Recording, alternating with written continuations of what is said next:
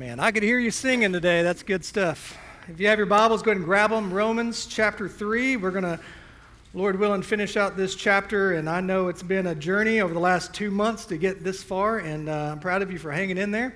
Romans chapter 3. And I got, I got some news for you. We got good news coming in this, in this section of Scripture. As, uh, as, we, uh, as we turn there, let me go ahead and make you aware we have some new members that uh, have come into our, our church family over the last week. The Schuler family, James and Kathy. Uh, James and Kathy signed up for our membership class and were unable to be at it, so uh, we had a, another meeting. And if that's something that interests you, I encourage you to sign up and I'll send you an email. And, and if this is a place that you want to call home, we will have those discussions. Well, I heard the Schuler's testimonies this past week, and uh, they, they told me their beautiful stories of coming to faith. And uh, so I would like to make a recommendation. We receive them into our church family. Do I hear a second? All those in favor, will you say, I love you? And that is the call of the church. And James, Kathy, we do love you. And uh, they'll be down front here. They didn't know this part, but you're going to be down front at the end of service so people can give you a holy high five and a and a hug and stuff. So uh, that's that's what we're doing. So if you are interested in membership, MeadowViewBaptistChurch.com forward slash membership, and uh, we'll be in contact. So Romans chapter 3, 21 through 31 is, uh, as Leon Morris says, is possibly the most important single paragraph ever written. So that's, that's going to give you some insight of what an important part of Scripture this actually is. I, can remember when I was in school, I was a freshman in high school, and uh, I got in trouble, no surprise. I got in trouble one day, and I got in trouble by a teacher who was, he was known, like legend had it, that he would cause weeping and gnashing of teeth with one swing of the paddle, okay? And so I got in trouble in Mr. Dietrich's class. That's who it was. I don't know if any of you know who Mr. Dietrich was, but Mr. Dietrich got on to me and he said, Jeff, by the end of class, you have to write 200 sentences, you know, like Bart Simpson on the, I don't know if I'm allowed to say Bart Simpson in a sermon, but I did.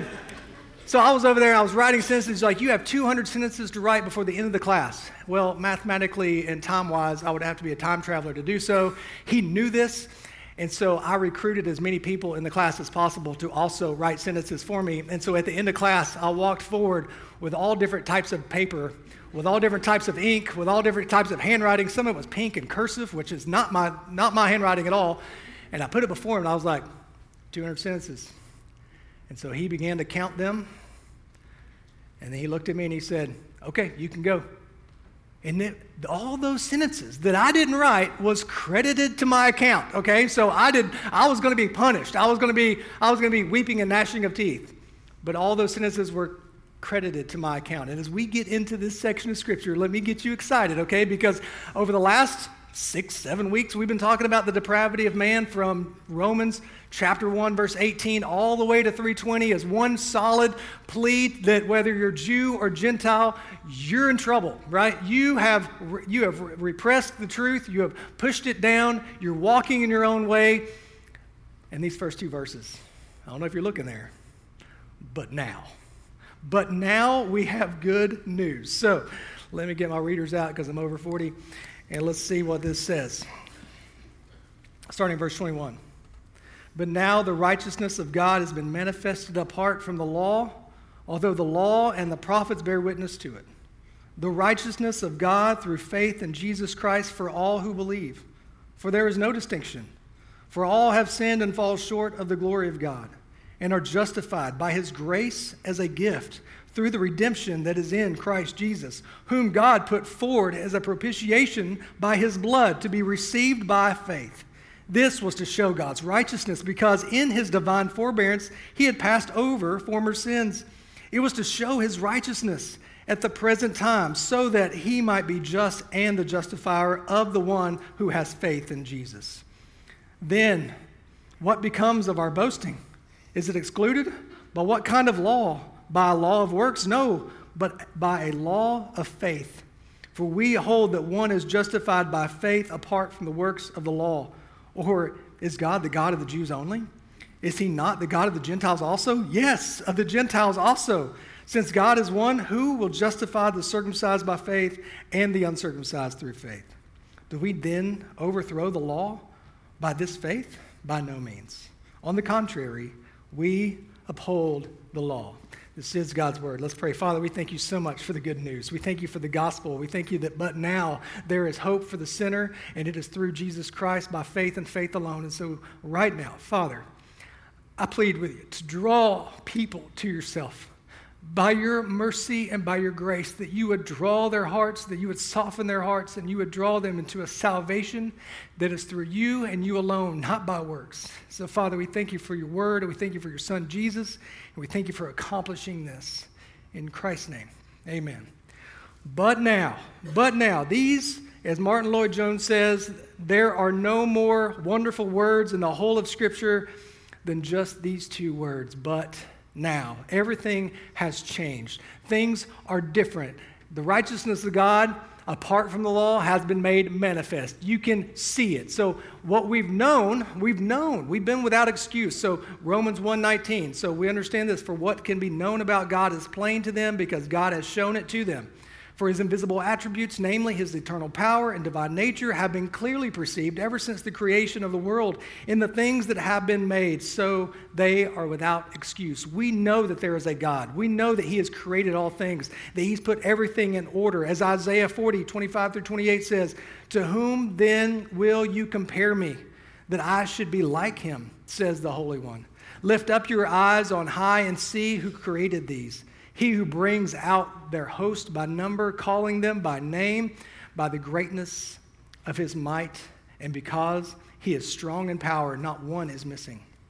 Why do you say, O Jacob, and speak, O Israel, my way is hidden from the Lord, and my right is disregarded by my God? Have you not known? Have you not heard? The Lord is the everlasting God, the creator of the ends of the earth. He does not faint or grow weary, his understanding is unsearchable. Oh, we are without excuse. There is a God who created all things, and He's taken the host of heaven and He's placed them in their places, and He's numbered them and He's named them. Scientists have some kind of idea of this. They would say that light travels at a speed of 5.8 or 87 trillion miles a year. I can't even fathom that. I didn't go to uh, a really good college. Just kidding, I did. But they also say that the galaxy of which our solar system is in is about 100,000 light years in diameter, about 587,000 trillion miles. We can't understand this. It is one of about a million such galaxies, galaxies in the optical range of our most powerful telescopes. And as we read Isaiah, we're getting the understanding that every single star, every host of heaven has been placed in its place, and he knows it and he holds it together. And that is an overwhelming thought that there is a personal God who spoke these things into being. So, therefore, there should be some kind of respect and reverence and wonder and dread and fear as we understand that we are a people who have fallen short of the glory of God there is this idea that there's a God who holds all things together, and one day we will stand before him, and it will not be by a righteousness of our own because we have nothing to bring to the table. We possess an undeniable knowledge of God and also an awareness that things are not as they ought to be. We see evil, sickness, death, horrifying crimes. We know things are broken and our human condition is riddled with the guilt of it leaving us with an insatiable acknowledgement of our lack of achievement, which draws us to this idea of we must do something. We strive for something more, something else that we must do. We have all a subconscious desire to prove ourselves morally legitimate. And then we're met with this Romans 3:20, for by works of the law no human being will be justified in his sight, since through the law comes knowledge of sin. Through the law comes knowledge of sin. We can try to be good, but it will never measure up. If you try to use the law for justification or to eliminate your guilt, you will either change the law to your own standard or you'll be crushed by the law. Either way, it leaves you with guilt. Either way, you're, you're left with a feeling of, I can't do it. I can't do enough. Guilt eventually leads you to either remorse or rejection. There are many who have grown up with the knowledge that there is a God and they have tried their best and they've got to a point where they said, you know what, I just can't do it. And so they've rejected God. Or they live in a constant fear and a constant remorse of the things that are going on in their life, and they think there's no way God can love me. And so they're just kind of stuck with this I'll never be good enough. But now, but now, there's something so much better. But now there's, there's good news as we've turned the page here. But now, and I'm going to walk through three but nows this morning, but now the righteousness of God has been manifested apart from the law. Amen. These are, these are going to be really creative points because they're going to be exactly what the scripture says. So get ready for that, okay? Like really creative on my part. But now the righteousness of God has been manifested apart from the law. But now the righteousness of God has been manifested apart from the law. Although the law and the prophets bear witness to it, as Jesus would say, the righteousness of God through faith in Jesus Christ for all who believe. For there is no distinction. For all have sinned and fall short of the glory of God. Every religion and every culture believes that there's something you must do to be right before God, except for Christianity. Every culture says that there's some moral standard, some spiritual record that one day you'll give an account for these things and you'll be weighed and you'll be found out whether you've done enough or you haven't done enough. It's like submitting a resume for a job. Isn't that the most terrifying thing you can do is submit a resume and you say, here it is. I, I kind of fudged a little bit on it, but you know, it's pretty much accurate. This is as good as it gets for me, and I hope that you will accept me based on all the things that I've done and all the things that I know and all the things that I have on this piece of paper. And in case you don't, I'm going to give you some really good references, right? This religious resume just isn't going to cut it. Because the works of the law, you, you can't do enough works to be, to be right. But now, but now there's a divine righteousness. A, the righteousness of God, a perfect record, record through the faith of Christ, and the faith of Christ given to us. But now, it's not by works, it's been manifested to us, it's been revealed to us, imputed righteousness is what theologians would call it. God's righteousness manifested and now credited to our account by grace through faith. But now there's hope because there is grace and there is faith. The righteousness of God, verse 22, through faith in Jesus Christ for all who believe. Here's the dangerous question All right, well, what must I do to be saved then? If I can't do enough works, then what must I do to be saved? The same question that was asked in Acts 16, 29 through 31 by the Philippian jailer. And the jailer called for the lights and rushed in, and trembling with fear, he fell down before Paul and Silas. Then he brought them out and said, Sirs, what must I do to be saved? And they said, Believe in the Lord Jesus, and you will be saved, you and your household. Believe. Faith. Faith is an instrument, not a work. Faith is an instrument, not a work. We're not saved by the quality of our faith, but by the object of our faith. So, faith. I like how Kevin DeYoung puts it. He gives this illustration. He grew up up north like some of you did, and he said you would love it when it got cold enough to go out onto, onto, onto the frozen pond and ice skate, something us Tennesseans know nothing about, right? And so uh, we have things like synthetic ice, which is like a horrible knockoff.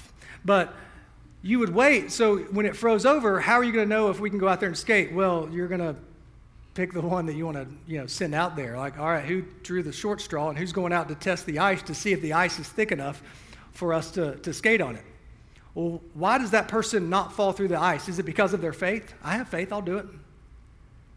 No, that has nothing to do with them staying, staying on top of the ice. Is it because of their work of, well, I'll do it. If no one else will do it, I'll do it. No, that doesn't keep them on top of the ice. What keeps them on top of the ice is the ice. When we have faith in Christ, what saves us? Christ. It is not works. It's just an instrument by which we put our hope and faith in the work of Christ on our behalf, and we say, I'm hopeless, I'm helpless, and I desperately need you. This is why Hebrews 12, 2 would say, looking to Jesus, the founder and perfecter of our faith. He's the founder of it. He's working it in you, He's perfecting it, and He's the object of it. Faith is in Christ. Listen how Tim Keller puts it in his commentary. Faith is simply the attitude of coming to God with empty hands. Oh, how many of us came today with empty hands? When a child asks his mother for something he needs, trusting that she will give it, he ask, his asking does not merit anything. It is merely the way he receives his mother's generosity. This is crucial because if you come to think that your belief is the cause of your salvation, you will stop looking at Christ and start looking at your faith. That's deep stuff right there. I want you to understand this. That if you begin to think that it's something you've done that saves you, you will take your eyes off of Christ and you'll start looking at yourself. Well, look what I've done. Look at how good I'm being, right? When you see doubts, it will rattle you. When you don't feel it quite as clearly or excitedly, it will worry you. What has happened? You've turned your faith into a work. Faith is only the instrument by which you receive your salvation, not the cause of your salvation. If you don't see this, you will think you have something to boast about. The reason I'm saved is because I put my faith in Jesus. Oh, that's a line, right? This is a subtle misunderstanding which cuts away our assurance and boosts our pride. Our salvation is by nothing we've done. And that's so hard to understand because grace is so hard to understand because there must be something on my resume that makes me worthy. The only thing we bring to the table is a whole thing of sin. And yet we're given grace. Martyn Lloyd-Jones says the man who has faith is the man who has no, who's no longer looking at himself and no longer looking to himself. He no, no longer looks at anything he once was. He does not look at, at what he is now. He does not look at what he hopes to be. He looks entirely to the Lord Jesus Christ and his finished work, and he rests on that alone. You're saved by grace alone, through faith alone, in Christ alone. As Ephesians 2 8 and 9 say, For by grace you have been saved through faith. And this is not your own doing. It is a gift of God, not a result of works, so that no one may boast. Grace is an unmerited gift. You can't earn it, you don't deserve it, and if you think that you will receive more grace because you're being a good person, you don't understand grace. And a lot of times we think if I'm just a better person, God's going to give me more grace. God gave you grace when you were the most horrible person. Faith is not your own doing. Jesus is the author of it, He's the perfecter of it, and He's the object of it. It's also the gift that saves us and sustains us. For all have sinned and fall short of the glory of God. We're familiar with this verse because it speaks to us. For all have sinned and fall short of the glory of God. We fall short. We're, as the Greek word would say, we're lacking. We're missing the mark.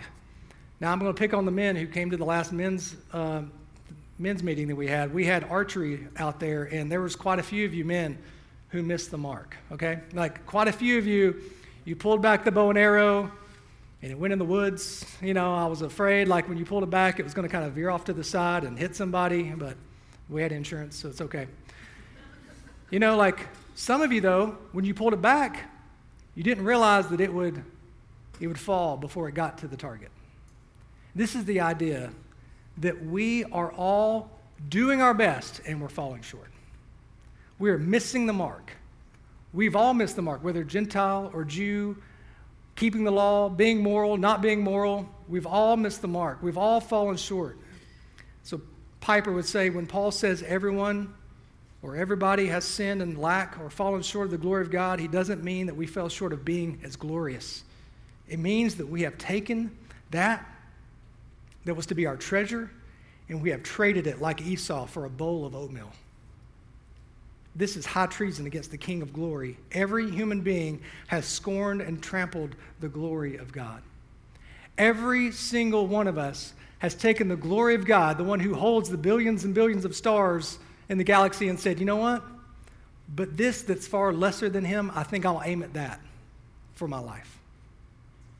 The question we must ask ourselves are we willing to come empty handed to Christ, or are we still satisfied stuffing our face with the offerings of this world? The illustration goes that another illustration from the north, from someone who lives in the south, right? The illustration of Niagara Falls and the Niagara River, that there are often large pieces of ice floating down the river. Is this true? Anyone who's been there? Okay, some of you said yes. Okay, good. So there's large pieces of ice flowing down the river, and they're headed towards the falls. And so you have this bird of prey who kills their prey, and takes it and lands on the piece of ice and begins to devour the carcass. And it's eating it, and it's eating it, and it's eating it. This is a great illustration. Some of you are loving this. It's eating this. There's blood all over the ice, just so you get more of a illustration there. Yeah. And then and then it sees and it hears the, the falls are coming. And it says, you know what? I, this is so good. I'm going to eat it until the last second, and then I'm going to take off. And I'm going to soar like wings of an eagle. And when it goes to take off, it doesn't realize that its talons have frozen to the ice. This is what a lot of us do with sin pet sins, sins that we're cramming our face with. Oh, this is so good. This is so good. It doesn't matter if no one knows it.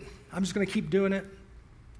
And you know what? I, one day I'm going to ask for forgiveness. One day I'm going to turn things around. One day I'm going to change. One day I'm going to do all of these things. And you don't realize what a grip sin has on your life because you have fallen short. You have focused in on something lesser than the glory of God. And as Hebrews 12, 15 through 17 says, see to it that no one fails to obtain the grace, the gift of God. That no root of bitterness spring up and causes trouble. And by it many become defiled. That no one is sexually immoral or unholy like Esau, who sold his birthright for a single meal. For you know that afterward, when he desired to inherit the blessing, he was rejected, for he found no chance to repent, though he sought it with tears. Esau could not find repentance because he simply had remorse. And those who stay in sin long enough may have such a hard heart that they can't repent, but they are just simply remorseful that they've missed out on something that was theirs, that was a gift. So, two, but now, more good news. But now we are justified by his grace as a gift.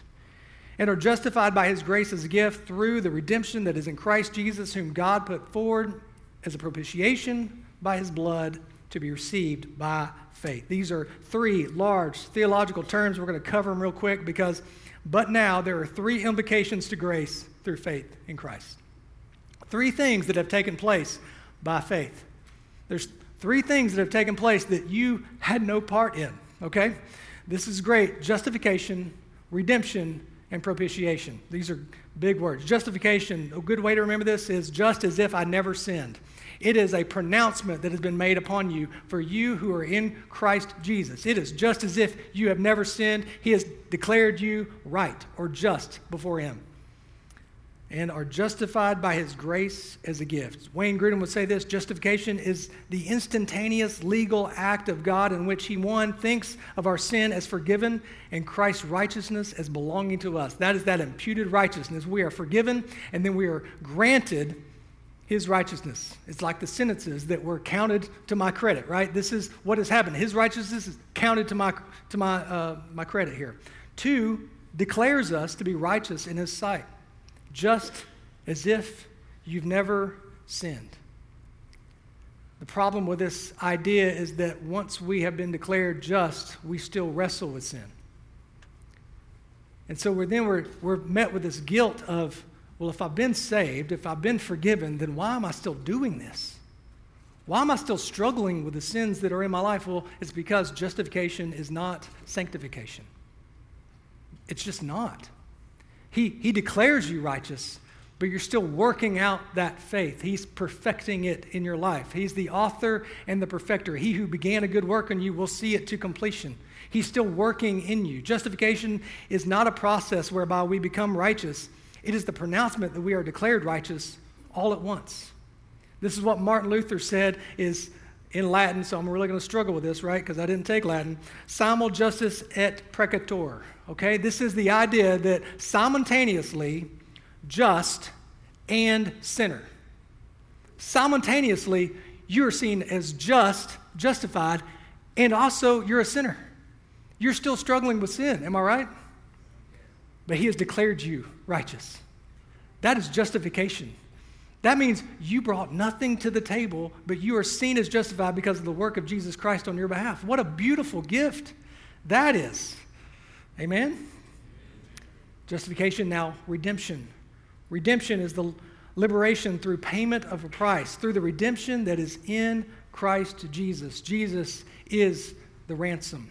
As Matthew 20, 28, even as the Son of Man came not to be served, but to serve, and to give his life as a ransom for many. This word ransom, we get the idea and the connotation of, of someone paying off a kidnapper or someone who wants to see a hostage released. So there must be a payment so that there can be someone set free.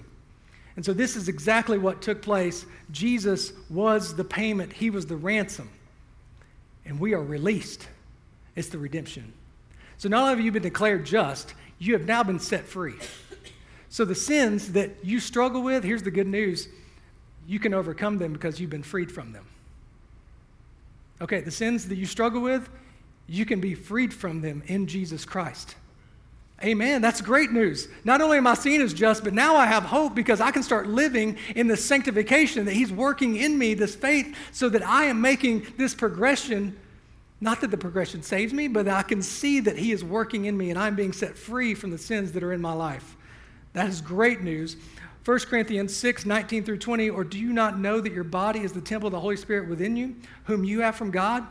You are not your own, for you were bought with a price, so glorify God with your body. You were bought with a price. This gives us the imagery that Jesus is the Passover lamb. As N.T. Wright would say, the death of Jesus is indeed the new Exodus. The moment when the slaves are freed, God has supplied what the world needs, namely a release from slavery. Oh, you've been declared just. It's a legal, binding.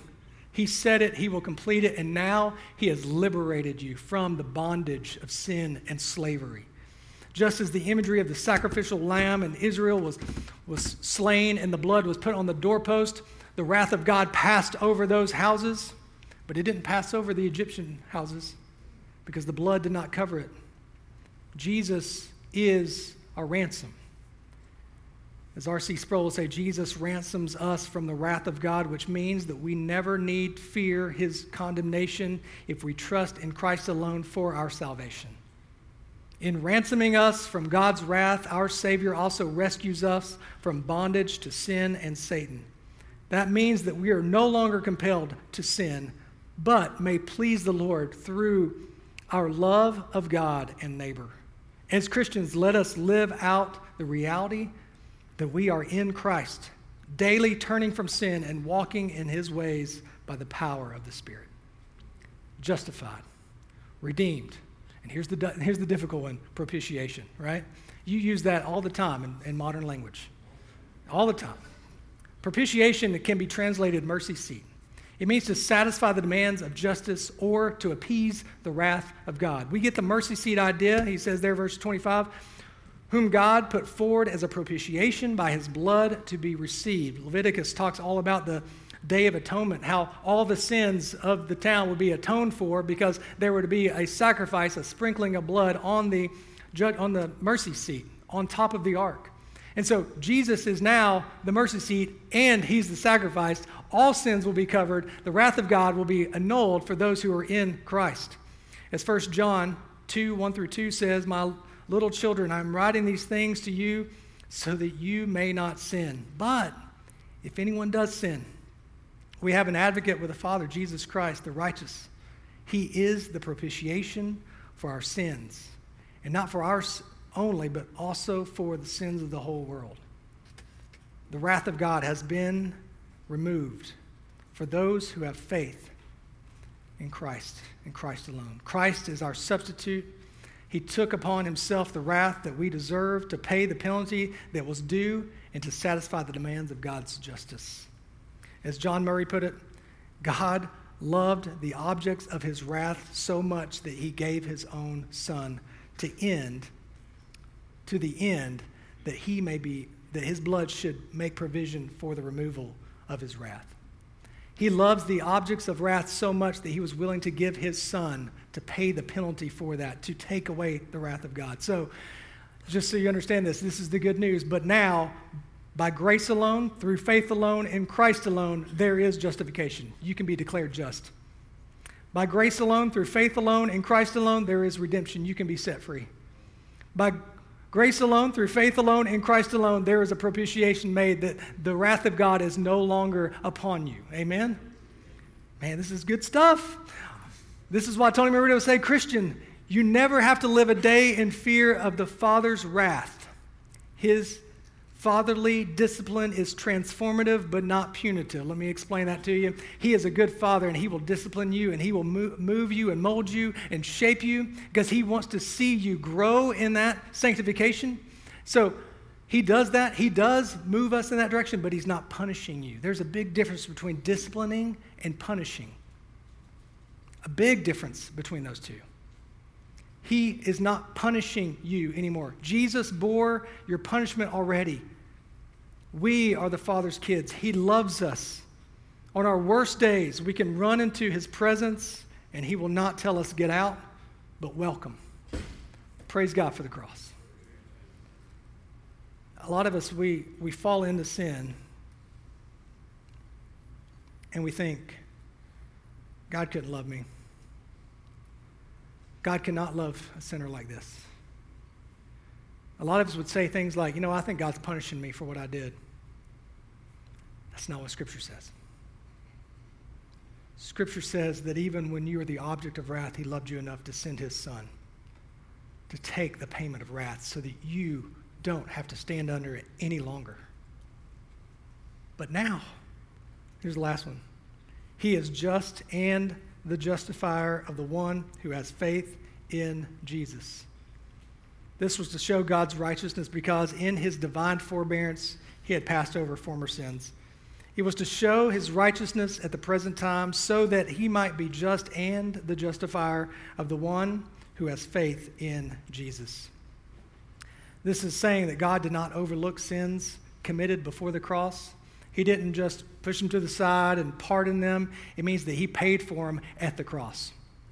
The cross of Christ stands at the center of time, paying for sins both past, present, and future. Your sins are covered both past, present, and future if you are in Christ. You are justified, you're redeemed, and there's been a propitiation. The wrath is no longer on you. This is what he's saying. He says, Then what becomes of our boasting? It is excluded. By what kind of law? By the law of works? No, but by the law of faith. For we hold that one is justified by faith apart from works of the law. Or is God the God of the Jews only?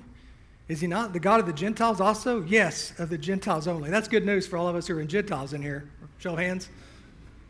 I figured there'd be more. I figured there'd be more.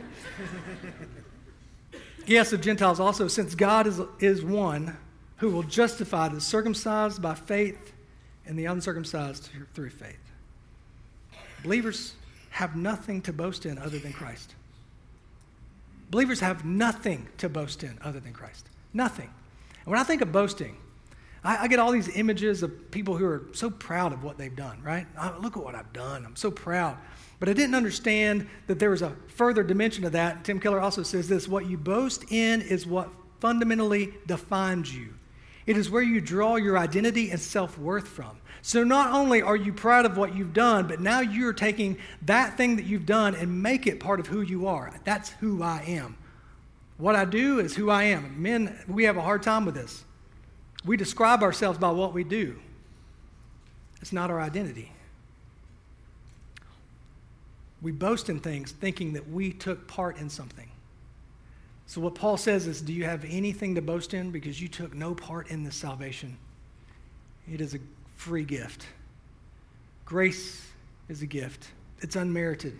You can't earn it, you don't deserve it. You can't do enough things on a resume to come before the Lord and say, Look, but I'm pretty good. You should like me better than the other person, right? You can't do that.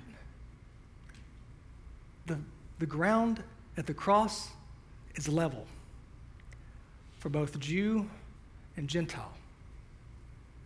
My question is do you come before the Lord empty handed? This means if you boast in your faith, in your works, in your morals, in your goodness, or your adherence, or your abstinence from certain things, then you have missed what it means to have your identity in Christ. It's in Christ alone. It reminds me of the song, How Deep the Father's Love. I will not boast in anything no gifts, no power, no wisdom. But I will boast in Jesus Christ, his death and resurrection. Why should I gain from his reward? I cannot give an answer. But this I know with all my heart his wounds have paid my ransom. Let's pray. Father, we thank you for your word. We thank you for your son, Jesus Christ. We thank you that you no longer are punishing us, but you have poured out your wrath upon your son. And Father, for someone in here who doesn't know you, who has not come empty handed, who has not come longing for grace because they have nothing to bring, Father, I pray you draw them to yourself right now, that you save souls. You are the Lord of salvation. Father, we thank you for grace. We thank you for faith. We thank you for mercy. We thank you for your word. We thank you for your spirit. And we thank you for your son, Jesus Christ. May we boast in you and you alone. Christ's name, will you stand? Will you respond?